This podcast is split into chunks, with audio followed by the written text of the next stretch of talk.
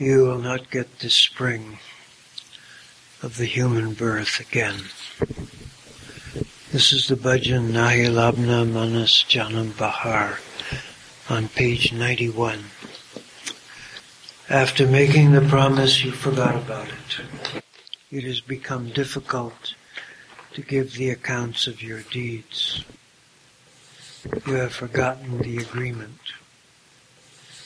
Attach your love in the feet of the Master. Finish the practice of being born and dying. Why do you stay away? Open your eyes and see the view. Within you is sitting the beloved Lord. Awake and be conscious. The lost time does not come back to one's hand. Kripal explains to Ajaib, board the ship and sail across. You will not get this spring of the human birth again. नहीं लबना मानस जन्म बहारा मोर के नहीं लबना नहीं लबना मानस जन्म बहारा मोर के नहीं लबना वेद खड़ के भूल गया चेता मुश्किल हो गया दिन लेखा वेद के भूल गया चेता, मुश्किल हो गया देना लेखा। बिसर गया इकरार, मोर के नहीं लबना Nilavanam Manasajanamabhara Murke Nahilavanam Nahilavanam Manasajanamabhara Murke Nahilavanam गुरुचरणविचप्रीतलगाले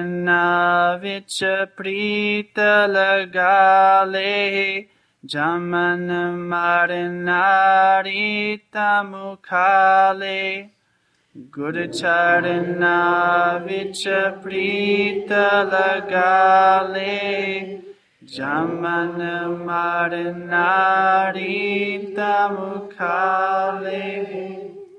Rinda kyo farar nahi labana nahi labana. Manas bahara amore nahi labana nahi labana. मानस जन्म बहारा मूर्खे नहीं लबना। अकिया खोल के देखा नज़ारा अंदर बेता मालिक प्यारा। अखिया खोल के देख नज़ारा Andar beta malika pyara Uttake hosha sambhala murke nahi labana Nahi labana manas janama bahara murke nahi labana नहीं लबना नहीं लबना मानस जन्म बहारा मोर के नहीं लबना बीतिया वेला हाथ न आवे अजायबनु केरे पाल सुनावे Bitya vela hatanayave Ajaibanu kiripala sunave. Charbere ho japara murke nahi labana Nahi labana Manas janam bahara murke nahi labana nahi labana Manas janam bahara murke nahi labana You will not get the spring of the human birth again. Our next bhajan is on page 35. Dejatu Darashahun. Give the darshan now. Why have you delayed? We will come to your door and yell the slogan of Emperor Kripal. Give us your glimpse after coming, O beloved Sawan. We didn't get you, even though we searched for you a lot. We will cross the ocean only with your support. Oh, beloved, why did you leave after going away from us? At least for once, come and show us the original light. Without you, what other remedy will we make? Like Mansur, we will stand with strength. In your separation, we will climb on the cross. Without you, we will get kicked and knocked. O Baba, we the sinners are calling you. All the Sangat is stranded. Ajaib says, without Kripal, we all will be kicked and knocked. Give the darshan now. Why have you delayed? We will come to your door and yell the slogan of Emperor Kripal. Bhajan of Sant Ji on page 35. Deja tu darasha hunalanya kanu derya Deja tu darasha hunalanya kanu derya Tara tere te avange jinarasha Girapala dalavange Deja tu darasha hunalanya kanu derya Deja tu darasha hunalanya kanu derya Tere te avange jinarasha Kirapala dalavange Deja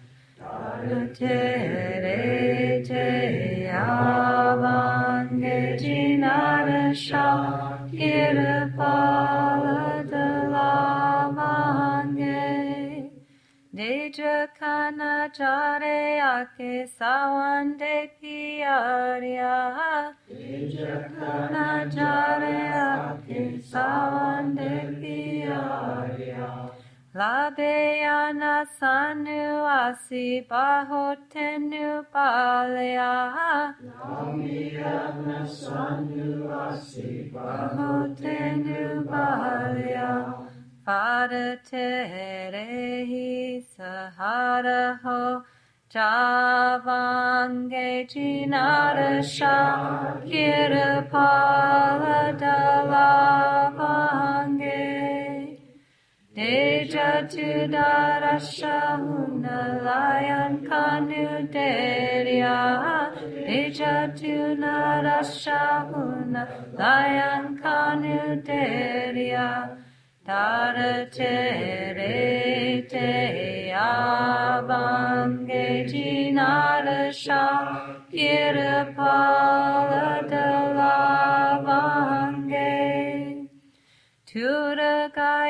sanya sato hokke kanu duraji Turagayo sanya sato hokke kanu duraji Kiratava kaja eho sava jehanuraji.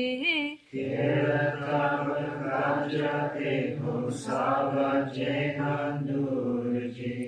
bina horaki halacha Vanavange chinarasha kirapala dalavange Deja tu darasha hunalayan kanu derya Deja tu darasha hunalayan kanu derya Tara tere te avange jinarasha kirapala dalavange Vangamana sura asi pake hoke karange Vangamana sura asi pake hoke karange Tere hi vichora vicha suli ute charange. Tere hi vichore vicha suli ute charange. Tere bina tokara kavange jinarasha kirapala dalavange. Deja tu darasha hunalayan kanu derya Deja tu darasha hunalayan kanu derya Tara tere te avange jinarasha Kirapala dalavange Asikuna kara papa tenu hapu kara de. Asikuna kara papa tenu hapu kara de. Sari sangat kari hei. Manja tarate. Sari sangatakari he. Vicha manja tarate. Jaiva kirpala Bina takara kavange jinarasha kirpala dalavange Deja tu darasha hunalayan kanu derya Deja tu darasha hunalayan kanu derya Tara tere te avange jinarasha kirpala dalavange The darshan now. Why have you delayed? We will come to your door and yell the slogan of Emperor Kripal. I want to begin this morning by reading discourse of Kripal Singh, which I think is often ignored. It is one of the last major addresses that he gave. I think the last major address that we have a a written uh, version of, or that's in print. This is the presidential address delivered by Kripal Singh in February 1974 at the inaugural session of the Great World Conference on Unity of Man in New Delhi. And it's called The Remodeling of Our Destiny. And it is I think it covers a lot of ground, and there is, uh, in some ways, it's very basic. In other ways, it's very radical. I think I have found it very helpful over the years. A mystic bond of brotherhood makes all men one. Thomas Carlyle.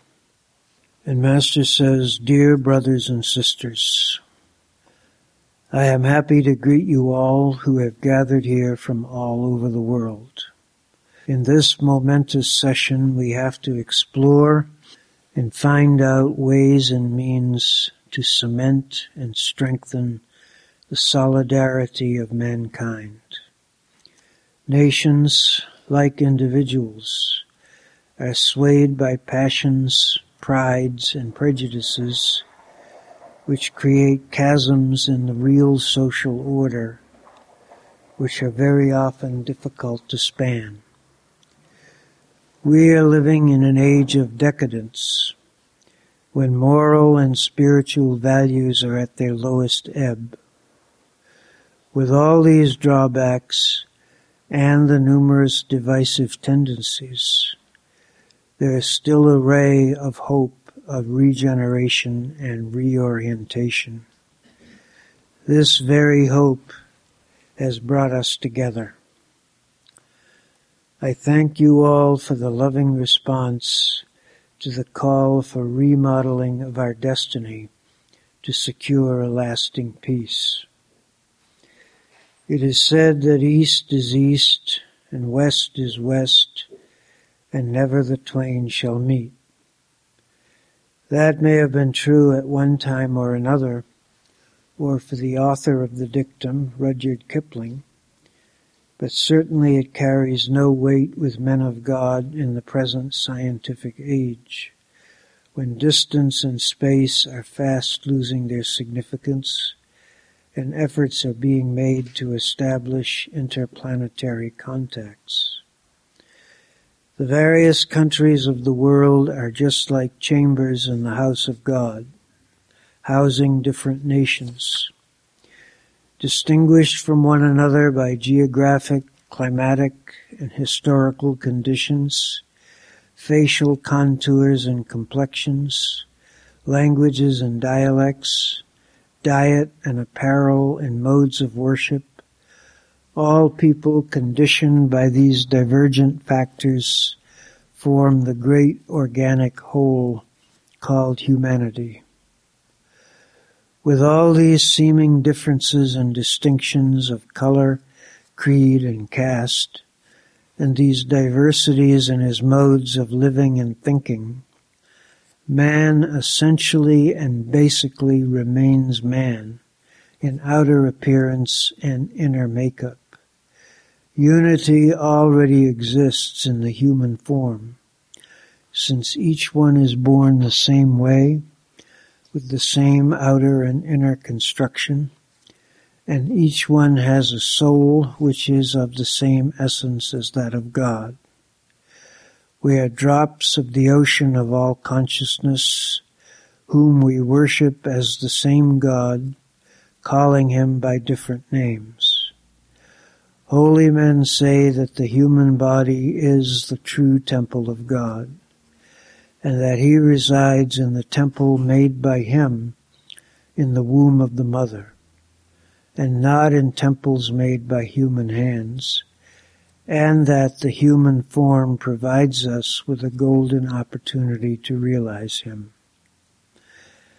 Man has three aspects physical body, intellect, and a conscious entity. He has progressed physically, intellectually, and mechanically. But despite this, he is unhappy and has not developed spiritually. He has developed his head and not his heart, and his scientific knowledge is misdirected to fiendish malevolence. It has created a spiritual vacuum. We stand in the middle of a twofold crisis. A state cult of militarism, euphemistically called patriotism on one hand, and an apathy to spiritual development through knowledge of the true self on the other. In the absence of any positive thinking on both these levels, we are morally regressing.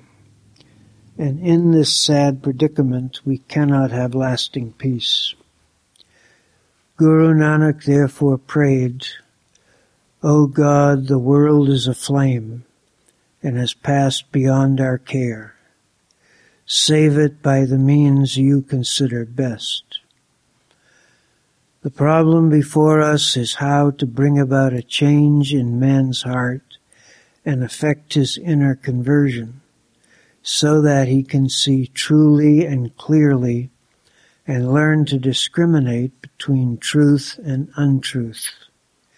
Since this lies beyond the scope of body and intellect, it can only come about through an inward illumination of divine wisdom in the sanctuary of the soul. This is the individual aspect of the matter. We also have to forge abiding bonds of kinship among the nations of the world, so they will treat each other with genuine courtesy based on inward love and friendliness, and seek the welfare of all members of the human family, transcending their political ideologies which create rivalries and international tensions. During my last foreign tour, I was asked on television in the United States, how can peace be cemented? I told them peace can be cemented only when men rise above isms and presidents and kings rise above countries. To remain in any ism is a blessing if we keep in mind the ideal for which we have joined it and rise into universalism. But if we stick obdurately to the ism, the result is again narrow-mindedness and selfishness.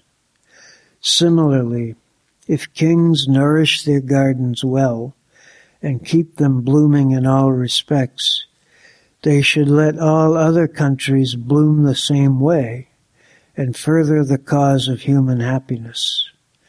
Otherwise, there will be conflicts and wars. It has been our endeavor of late to find a common forum and meeting ground where such momentous issues could be discussed dispassionately by separating the non-essentials from essentials and eliminating differences in order to find unity in diverse thinking and bring abiding peace on earth complete concord and amity in all spheres of our life. In order to understand this worldwide movement in which we are participating today, it is necessary to review its background. Religious contacts between East and West were established as far back as 1893, when the patriot saint Vivekananda went out with the message of the Upanishads and Gita and represented India at the Chicago Parliament of Religions. His life and living showed a practical way to demonstrate the essential unity of all religions, to proclaim the message of which he founded a chain of missions in the name of his master, Paramahansa Ramakrishna. Ten years later, in 1903, another young savant, Swami Ram Tirath, presented the philosophy of Vedanta to the West in such a lucid manner that he was hailed as a living Christ. Thus the way was paved for the next great step, the spread of spirituality or mysticism, the bedrock of every religion. In its pure essence, this implies the awakening of man to a consciousness at once suprasensible and supramental, an immediate revelation. All mystics, Eastern and Western, have believed in the possibility of direct communion with the Spirit and power of God through love and contemplation without the aid of reason and logic. It puts man on the road to inwardness, not to be confused with escapism, with an active living morality as the essential prerequisite. This is the religion of spirit, or the science of the soul. And through it, an individual finds his proper relation to the universe by establishing contact with God through his expression, the power called Nam, Shabad, Kalma, or Word, which is the Maker, permeating and controlling all creation. The relationship with this power is achieved by developing reverence for life at all levels of existence without distinguishing between high and humble, including man, bird, beast, and the lower species. The non-human forms are the younger members of the family of God. The idea, this idea of the sanctity of life is a living religion of love in the innermost part of our being. True theism cannot be reasoned out intellectually or felt on the level of emotions. It proceeds from true knowledge, which is an action of the soul in perfect harmony beyond the senses.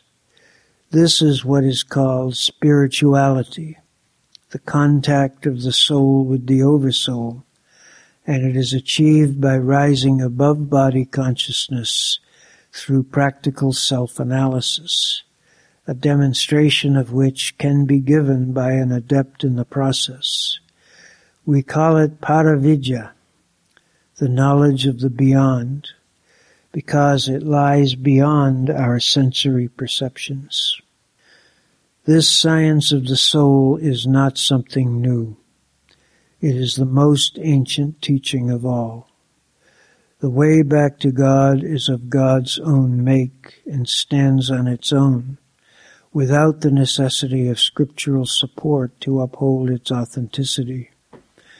But unmistakable references in the scriptures of all religions, from the earliest times to the present day, bear witness to the unmanifest reality in its primordial form of light and sound. In the present age, saints like Kabir and Guru Nanak revived the ancient teachings of the sages of the past. In more recent times, the torch was kept alive by their successors until the spiritual mantle came to hallow the personality of Baba Sawan Singh Ji, who during his long ministry of 45 years 1903 to 1948, gave it the widest distribution possible. In 1911, he began the work of revealing the gospel of love, light, and life to the Western world as well. Ruhani Satsang was founded in 1948 and dedicated to the task of imparting purely spiritual instruction shorn of all ritual and ceremony, and free from embellishment and symbol to all classes of humanity. Followers of different faiths, beliefs, and creeds meet at Sawan Ashram, which became its permanent center in 1951, and address large masses of people coming from different walks of life who are eager to learn and understand the elemental truths which form the quintessence of all sacred scriptures. The discourses converge on the common theme of establishing direct touch with reality, and attempts are made to reproduce and correlate in simple, understandable language the sayings of sages and seers of all times. Presently, this is being spread in 209 centers all over the world, which have helped considerably to remove to some extent artificial barriers of race, language, and religion, and brought many kinds of human beings to worship the nameless being with so many names. By the grace of God, a new field unexpectedly opened up in 1957 when Muni Sushil Kumarji sponsored a conference of world religions with the idea of forming a world fellowship of religions. As a result of further deliberations, there did come into being a fellowship, including most of the faiths of the world, and I was elected its president. Three world tours were undertaken and four world religions conferences were organized in India, besides regional conferences in other countries. The purpose was to disseminate the idea of universal fellowship among people professing different faiths and beliefs, and it brought about broader and better understanding and a sense of mutual trust and confidence at the top level among the representatives of the various religions. But while the religious leaders were coming closer, a danger was developing among the followers. Instead of making religion a cementing force, they made it an instrument to serve their vested interests and began to form communal groupings bearing the labels associated with their isms, fortifying them with artificial walls of hatred and distrust. One wonders how a person professing religion, which is a link between man and God, can run the risk of forgetting that he is a man born with the same privileges from God as those he hates, and that he is a conscious entity which is a drop of the ocean of all consciousness. To combat this danger of religious chauvinism, it was thought necessary to start the work of regeneration from the roots. Man making must take precedence.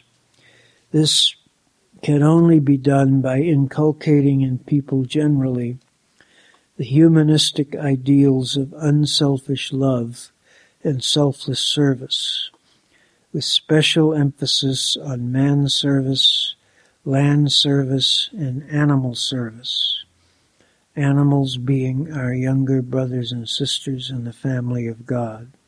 This idea took concrete shape in 1969 with the decision to set up man-making centers or Manav Kendras here in India and abroad. In India, a man center has been started at Dehradun at the foot of the Shivalik range of the Himalayas. It has set up a hospital, a home for indigent elderly people, and a school for the children of poor families in the area. A provision for farming and cattle raising on modern scientific lines is a part of the project.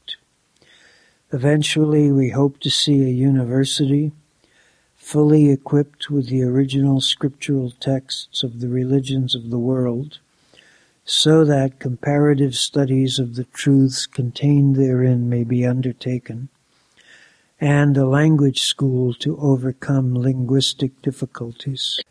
This convention aims to unite all mankind on the common ground of service to fellow human beings and faith in divine power.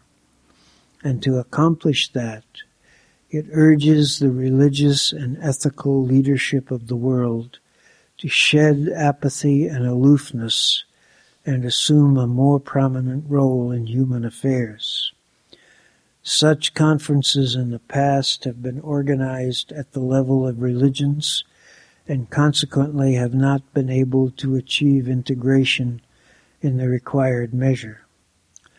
A significant feature of this conference is that it is being organized at the level of man, as envisioned by saints and prophets like Socrates, Buddha, Muhammad, Christ, Kabir, and Nanak, so that it may lead to true integration.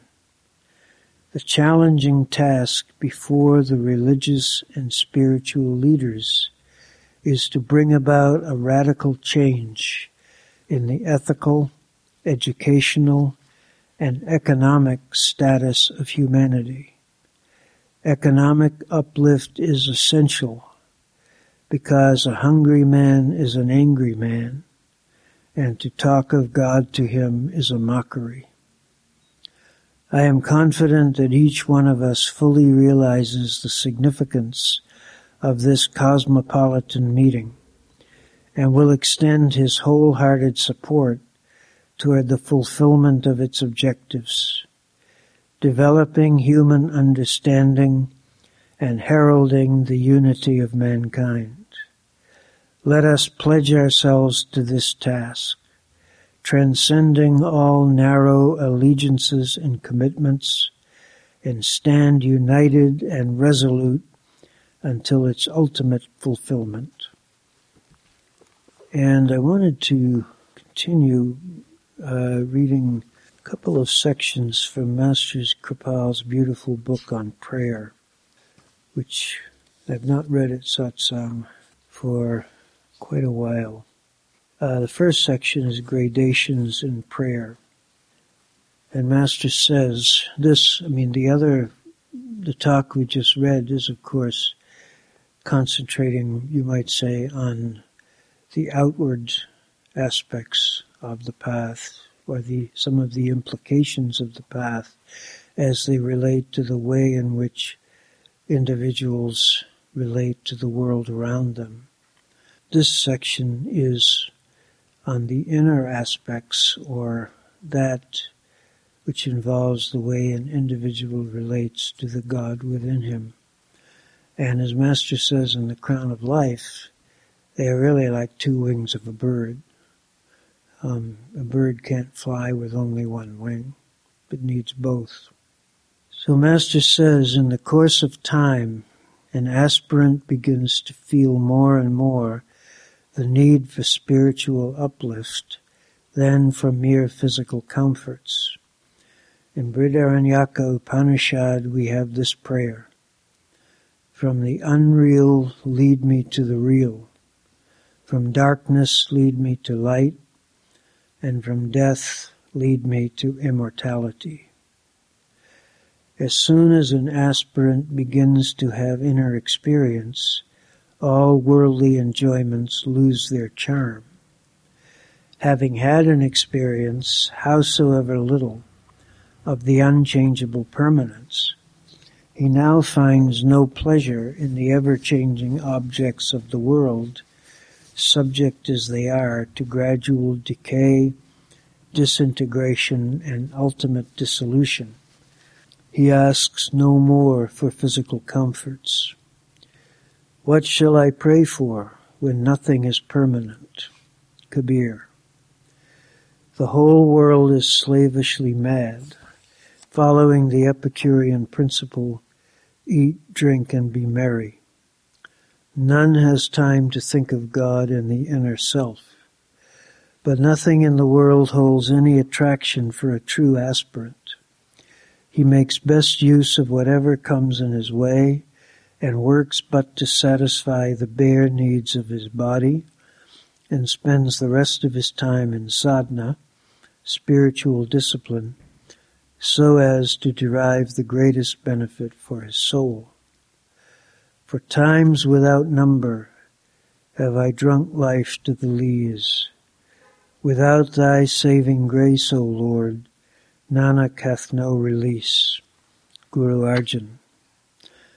Hereafter the aspirant lives just for the manifestation of Godhead within himself and to sing the glory of his name. Let the lotus feet of the Master rest in the heart. Let the tongue repeat his holy word. To live a life of constant remembrance, nurture ye this living temple of the Lord. Guru Arjan. While on this path, the pilgrim traveler realizes his ignorance, and knowing his incapacity extends to God his hands in prayer. O Lord, make me swim safely to the other shore. I know not swimming. Extend to me thy hand of help. Namdev.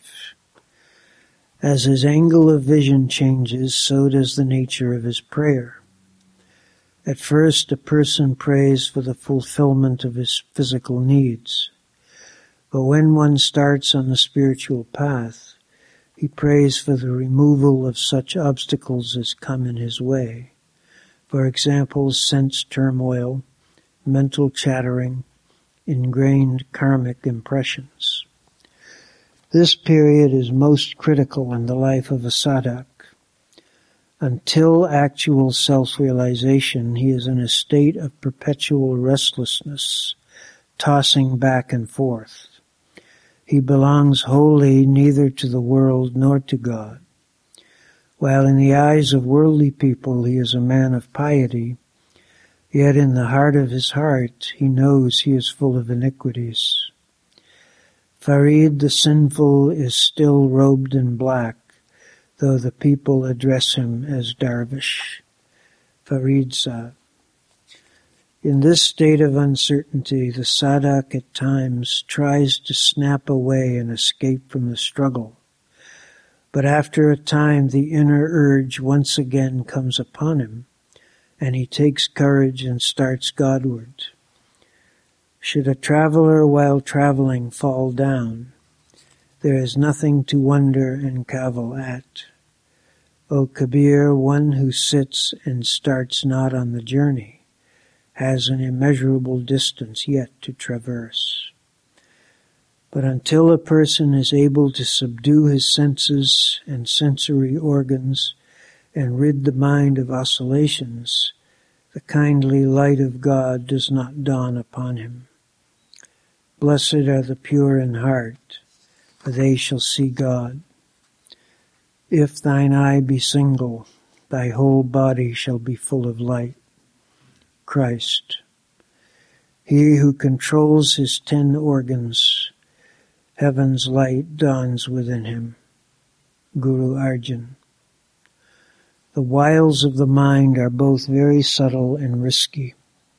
It often lies in ambush and makes its inroads when least expected. The ingrained evil propensities, though invisible, are very strong, and time and again they come to the surface to deliver blows which often prove fatal. The coil strikes out like lightning, with such sharp and sudden twists and turns that man by himself is helpless in its clutches. Here comes the need for the long and strong arm of the Master, which stretches forth with equal agility to his rescue. Subdue the mind with the power of the Master. Swami Shiv Singh. Mind cannot come to rest unless it is overshadowed by the power of the Master. Maulana Rumi. The sleeping mind comes to its own by constant thought of the Master. Guru Ram Dass. And I wanted to conclude by reading another section from the same book called Ask for God. This is a section of the chapter What to Ask from God. Master says one may invoke help in crucial moments of his life from God or from a God man, for he alone can rescue him from such slippery moments. Full of the deadly sins and tormented by lusts of the flesh, I cry, Rescue me by thy grace as best thou may. O great and compassionate one, I am at thy mercy. With austerities and penances one cannot escape, but with thy glance of grace take Nanak out of the blind well. O Lord, save me. I am incapable of doing anything. In thy mercy, Grant me the gift of Nam. Guru Arjan. I pray to the Guru, the beloved of God. A filthy worm am I. O grant me the light of Nam. Guru Ram Dass. Mind can be controlled only by the Dhun, or sound, of Nam, or the celestial strains of music and it is for this that one has to pray. No other type of yoga, Jnana, Hatha, Karma, etc., can be of any avail in this connection. nor has anyone been able to escape from the clutches of the mind with all his wits about him. One may tame the wild mind only through the practice of Sat Shabad or Nam, the true word, and one can have initiation into this practice from some adept in the line.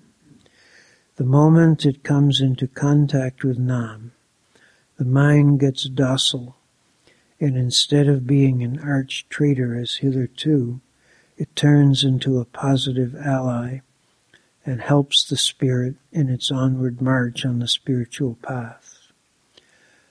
Oh, I have got the treasure of Harinam. My mind now wanders not, but is in eternal rest. Guru Teg Bahadur.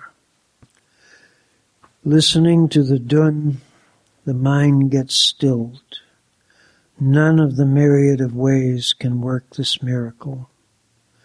The yogin practices yogic exercises. The ganani is immersed in ganana. The hermit tires himself out in lone solitude. The anchorite does endless austerities. Those who meditate on the mental patterns, they too suffer from a great delusion. Learning and knowledge are of not much avail, for the wise in the end have to rue their wisdom. The pundit engages in the recitation of the Vedas, but all his sacred lore fails to take him any nearer to God. No other means are of any consequence whatever. The only beneficial way is that of Shabad. When a master of the sound current appears on the scene, the disciple too begins to feel the yearning of the new birth. With the practice of the Surat Shabad Yoga, the mind stuff gradually sinks within itself till nothing remains. Swami Shivdayal Singh. When once this contact with Nam is established, sadhak always feels the presence of the higher power, and the power remains forever with him wherever he may be, on the snowy mountain tops or in the burning desert sands. Reveling in the greatness of that power, he leaves all his cares to him and becomes indifferent to everything around him. He cheerfully accepts whatever comes his way as coming from him for his benefit alone. He consciously sees the divine will at work and smilingly surrenders himself to it with words of genuine gratitude on his lips. He has no longer any wishes and desires of his own except what may be of God. Now he works as a mere instrument, moving like an automaton under the influence of that power. He sees all creatures high and low, just as tiny specks set in an orderly harmony in the immense universe surrounding him. He now divines a procession which is orderly, an order which is harmonious, obeying a will infinitely above him and yet infinitesimally careful of him. In this way is established a complete harmony between the soul of man and the soul of the universe. At every step he cries forth, let thy will be done. All creatures, the highest to the lowest, are at thy mercy and thou carest for them one and all. Whatever pleaseth thee, that is best. Nanak has no other wish but this. Whatever pleaseth thee is good. Thou art forevermore, O formless one. Guru Nanak. O Nanak, great is the power of Nam. Let there be peace unto all through thy will. The pontifical blessings generally end with the words, Urbi et Orbi, to the citizen and the world. In the end, there comes a stage when the sadhak feels no necessity even for prayer. Sweet are thy doings, Nanak desireth only Harinam. In whatsoever state I am, that is a heaven unto me. Guru Arjan.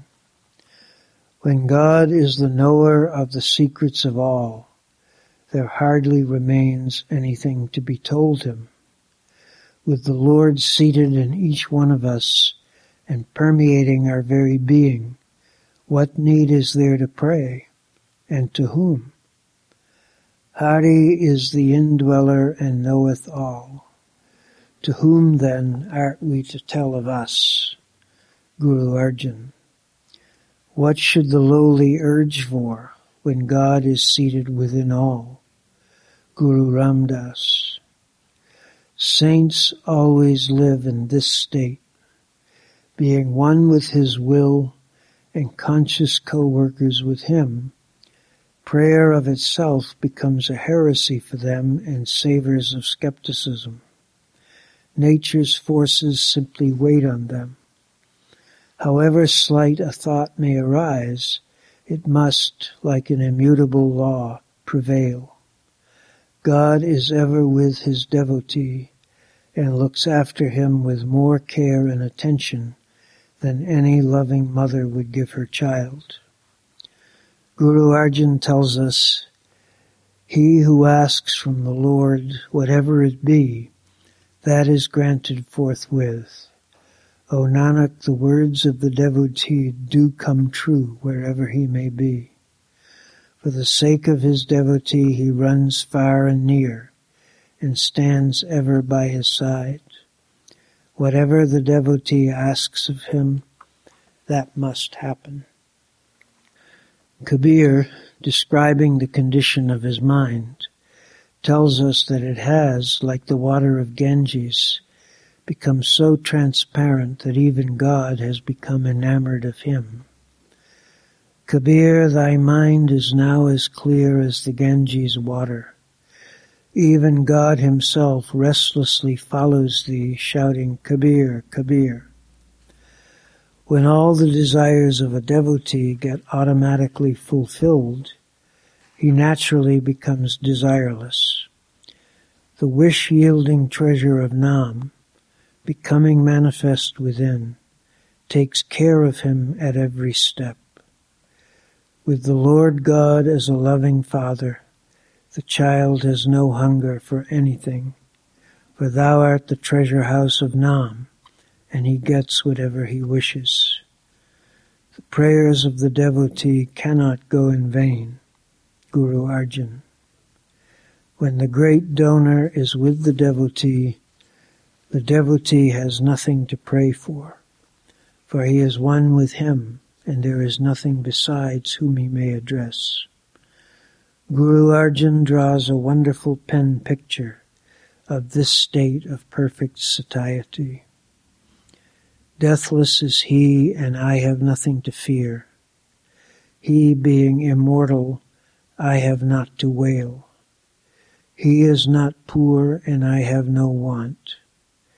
He being above sorrow and pain, I too have none. Besides him there is no destroyer. He and I live eternally. When he is free, there is nothing to bind me. Both of us are above the stage of bondage. He being immaculate, I too have no stain. He being within me, what taint can I have? He has nothing to think of, and nothing is left for me to think. Neither of us has anything to gloss over. Desireless is he, and I too desire nothing. He is spotlessly pure, and so am I. I have no existence apart from him, for he alone is. O Nanak, through the Master has this delusion disappeared having dipped in him, we are dyed in one color. And we are listening to a tape of Sant Ji. Now we Guru Arjan Dev Ji Maharaj also said that my beloved Lord has tied the knot so strongly that neither it can be broken nor it can be cut down and there is no way it can be left off The Master connects our soul with God Almighty with so much strength, with so much strength that neither it can be cut down nor it can be broken and there is no way we can let it go. ਪਰਮ ਪਿਤਾ ਕਿਰਪਾਲ ਕਹਿੰਦੇ ਹੁੰਦੇ ਸੀਗੇ ਕਿ ਸਤਿਗੁਰੂ ਹੱਥ ਸੇ ਨਾਮ ਦੀ ਡੋਰੀ ਨਹੀਂ ਛੱਡਦਾਗਾ ਕਦੇ ਕਦੇ ਢਿੱਲੀ ਜ਼ਰੂਰ ਕਰ ਦਿੰਦਾ ਹੈ Sadhguru Kripal used to say that the Sadhguru never lose, loses the rope with which he has tied the soul with him. Sometimes he may loosen it, but he never leaves it. Gora ki take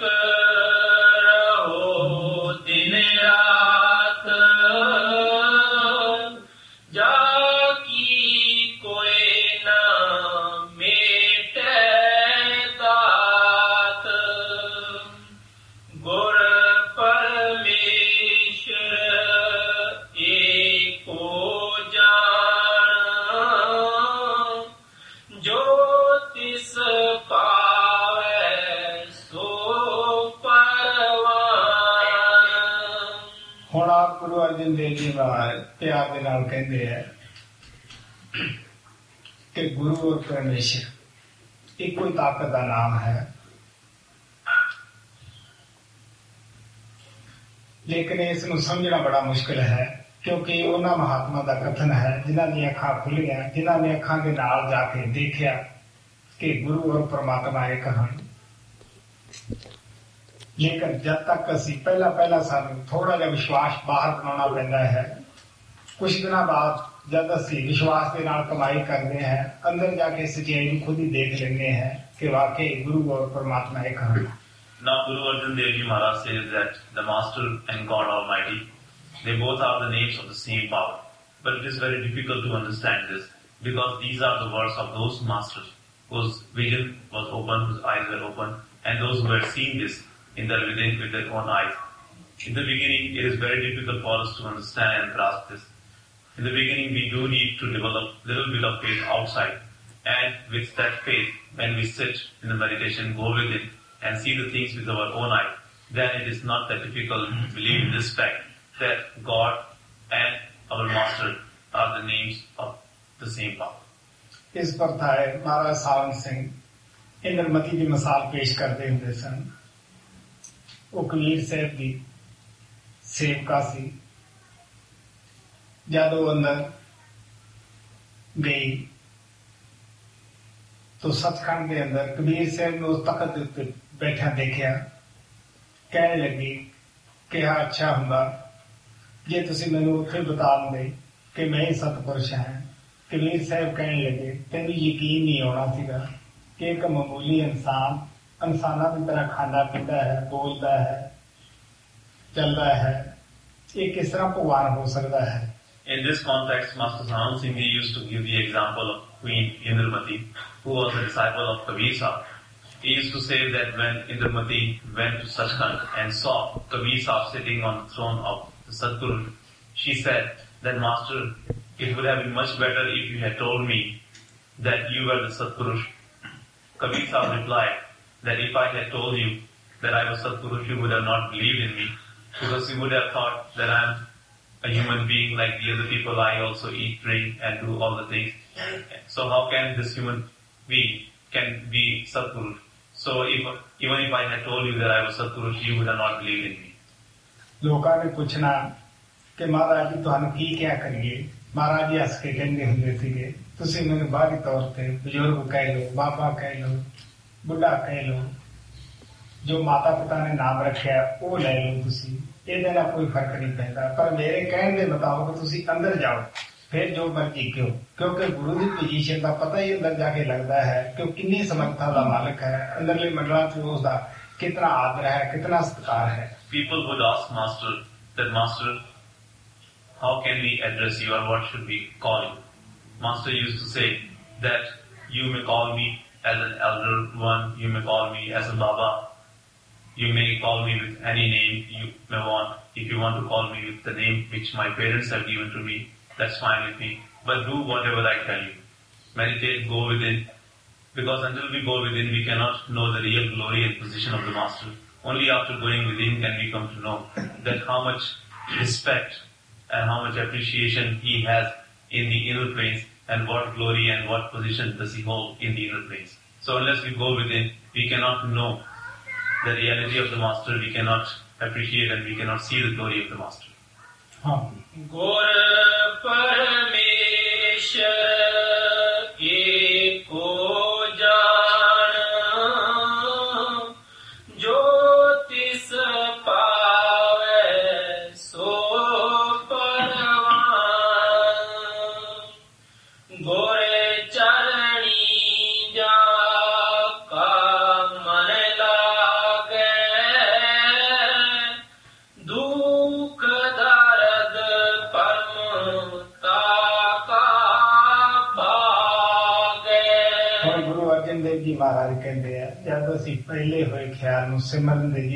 ਅੱਖਾਂ ਦੇ ਪਿੱਛੇ ਲਿਆਉਂਦੇ ਹਾਂ। ਸੂਰਜ ਚੰਦਰਮਾ ਸਿਤਾਰੇ ਪਾਰ ਕਰ ਜਾਂਦੇ ਹੈ। ਅੱਗੇ ਗੁਰੂ ਦਾ ਸਰੂਪ ਪ੍ਰਗਟ ਹੋ ਜਾਂਦਾ ਹੈ। ਉੱਥੇ ਗੁਰੂ ਦੇ ਚਰਨ ਹੈ। ਕਹਿਣ ਲੱਗੇ, ਜਿਹੜੇ ਉਸ ਜਗ੍ਹਾ ਪਹੁੰਚ ਗਏ ਹੈ, ਅੰਦਰ ਜਾ ਕੇ ਗੁਰੂ ਦੇ ਸ਼ਿਸ਼ ਬਣ ਗਏ ਹੈ, ਉਹਨਾਂ ਨੂੰ, ਉਹਨਾਂ ਦਾ ਜੋ ਧਰਮ ਹੈ, ਉਹ ਖਤਮ ਹੋ ਜਾਂਦਾ ਹੈ। ਧਰਮ ਕੀ ਹੈ ਕਿ ਪਤਾ ਨਹੀਂ ਅਸੀਂ ਕਿੱਥੇ ਜੰਮਾਂਗੇ, ਆਖਰ ਕੀ ਹੋਏਗਾ। वो सारा ही खत्म हो जाता है Now Guru Arjan Dev Ji Maharaj says that when we bring our scattered attention by doing the Simran behind our eyes, when we bring our scattered attention, when we concentrate at the eye center, and after crossing the sky, stars, moon and sun, when we reach the radiant form of the Master, over there are the holy feet of the Master. So Guru Arjan Dev Ji Maharaj says that those who reach that plane, those who reach the holy feet of the Master, all the illusions disappear. What is the illusion? The illusion is the fear that where are we going to be born after this life? What is going to happen after we leave this world? So all this is illusion, all, all this is illusion. So once we reach the radiant form of the Master, once we reach the holy feet of the Master, all these illusions disappear because after reaching the radiant form of the Master and sitting at his holy feet, then we are sure, then we are satisfied that now our Master will take us wherever he wants to.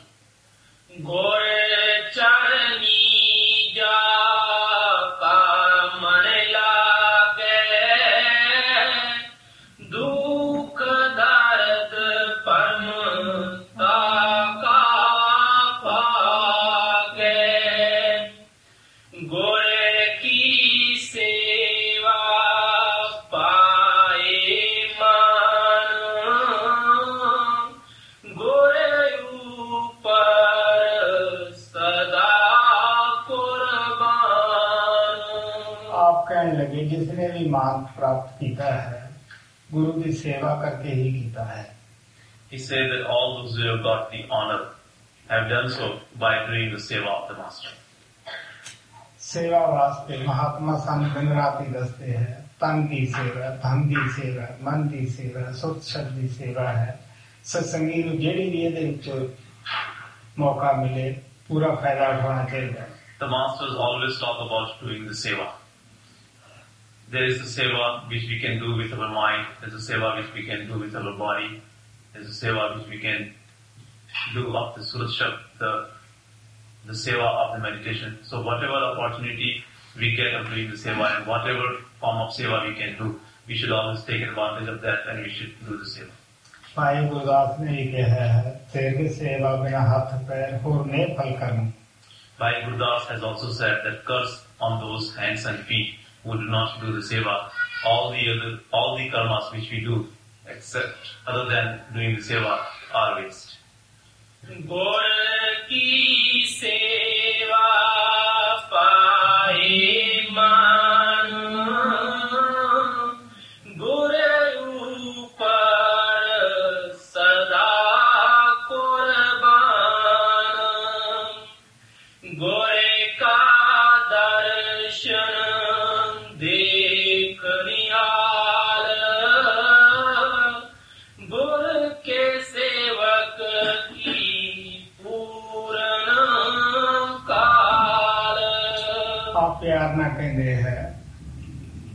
ਜਦ ਅਸੀਂ ਤਨ ਮਨ ਨੂੰ ਆਪਣੇ ਨੂੰ ਨਾਮ ਜਪ ਕੇ ਸੇਵਾ ਕਰਕੇ ਪਵਿੱਤਰ ਕਰ ਲੈਂਦੇ ਹਾਂ। ਉਸ ਵੇਲੇ ਸਾਨੂੰ ਗੁਰੂ ਦਾ ਜੋ ਦਰਸ਼ਨ ਹੈ ਮਿਲ ਜਾਂਦਾ ਹੈ। ਦਿਲ ਨੂੰ ਇਤਨੀ ਖੁਸ਼ੀ ਹੁੰਦੀ ਹੈ ਕਿ ਜਿਸ ਤਰ੍ਹਾਂ ਫੁੱਲ ਖਿੜ ਜਾਂਦਾ ਹੈ। ਖੁਸ਼ੀ ਵਿੱਚ ਆ ਕੇ ਇਸੇ ਤਰ੍ਹਾਂ ਸੇਵਕ ਦਾ ਹਿਰਦਾ ਵੀ ਦਰਸ਼ਨ ਕਰਕੇ ਫੁੱਲ ਦੀ ਤਰ੍ਹਾਂ ਖਿੜ ਜਾਂਦਾ ਹੈ। Lovingly, he says that when we purify our mind and body by doing the seva of the master and by doing the meditation given to us by the master, then we get darshan of the master. And just like the flower when it blooms becomes very happy in the same way, we also bloom when we get to have the darshan of the master. Gore ka darshan our closing bhajan is Tumase Tumase Mary Prit Purani on page 267. O beloved Kripal Guru, my love with you is very ancient. I am lying at your door. I am standing with my hands stretched out. The eyes are thirsty. Make me have your darshan. Shower grace, O Lord. Take me across, O friend of the miserable ones, the ocean of compassion. How do you forget me? Showering grace, you liberated the saints. O Satguru, you have liberated even the sinners. You ate the contaminated fruits of Shivri. You embraced all those who came into your refuge. You have erased everyone's difficulties. You have known everyone's pain. O Satguru, I am in your refuge. You are an ocean and I am your drop. You are my mother and father and brother. I am a beggar. You are the giver. O Ajaib, this is the tale of lives. This is the story of birth after birth. O beloved Kripal Guru, my love with you is very ancient. Bhajan of Sant Ji on page 267. Tumase, Tumase, Mary Grita Purani, Hey Kirapala Guru, Yare, Yare, Kirapala Guru, Tumase, Tumase. Tumase Mary Pita Purani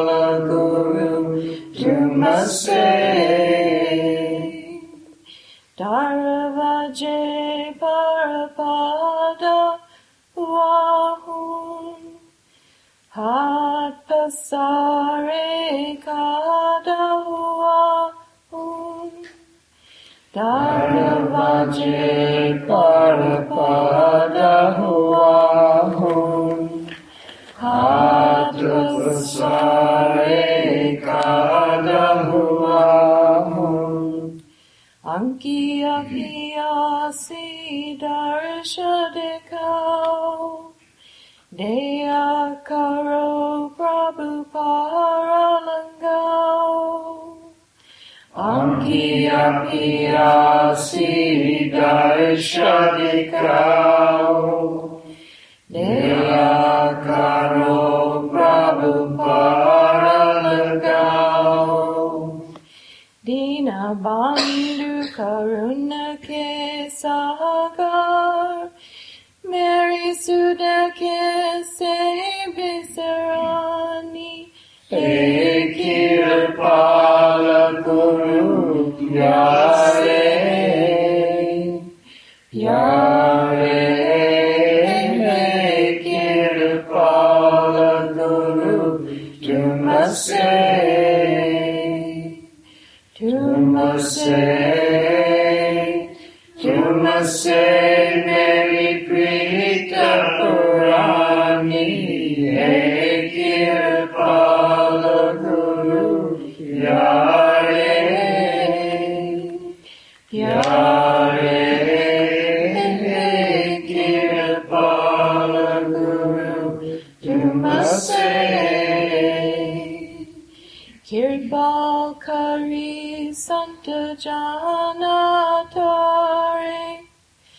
Satte Guru Tumane Adamobare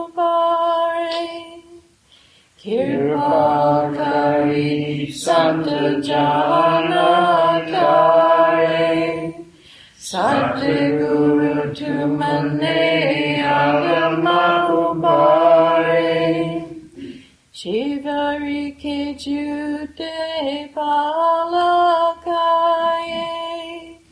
Sabasharana gata kanta lagaye Shivari ke jute palakaye Sabasharana gata kanta lagaye Tumane sabaki sangata kahate sabaki pida jani Hey, Kirit Pala Guru Yare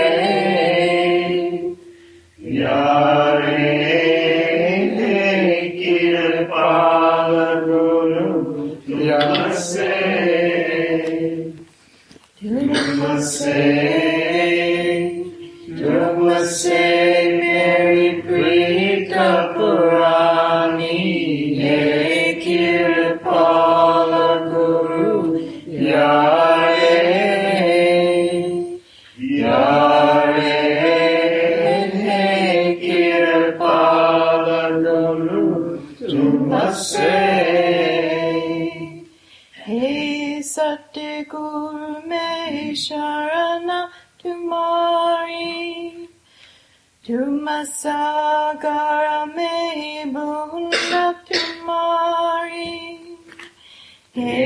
Satguru me Sharana Tumari Tumasagara me Bunda Tumari Tumahi mata pita ora brata Mehuja chaka tumahodata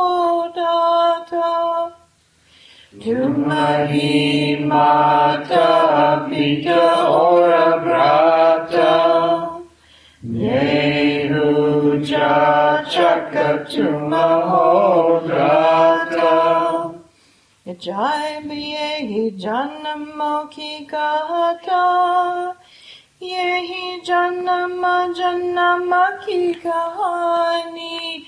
Hey Kirpala Guru Yare Yare Kirpala Guru Tumase Tumase Tumase Mary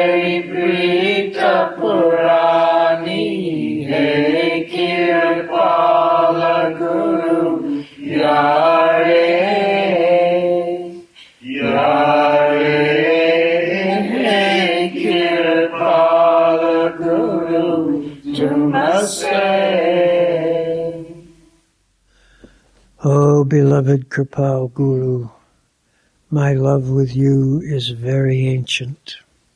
May God bless us all.